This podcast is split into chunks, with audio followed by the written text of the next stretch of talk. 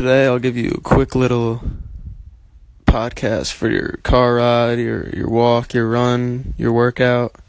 A quick little five minute talk, and uh, you can get on with your days. Just add a little spark and insight and, and love and light into your day. And today I just want to talk about you. Literally have the ability to create your reality. Everything you think is everything you do. Everything you do is everything that's going to manifest into your life. All the things that you encompass with your, your physical, your mental, emotional, spiritual life, all that is going to be uh, a magnet to the things that come into your life going forward.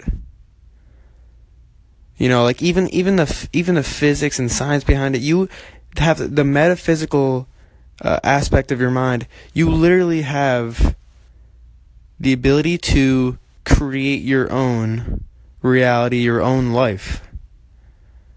So if you constantly approach situations with a negative, down, upset, discouraged mindset, you're going to get that outcome. It's an easy X, Y equals Z, A, B equals C. You know, but if you wake up, if you go throughout your day and and things happen to you for certain reasons, you ask yourself instead, uh, how is this helping me in my life? Why did this come into my life? And approach it with a positive,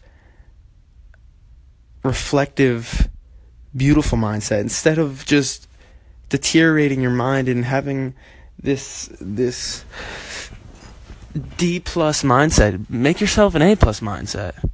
You know, all, life is for you, not against you. And create that vision for your life, create what you want, and manifest all the things that you want to come true, all the aspirations, all the goals. So dream big.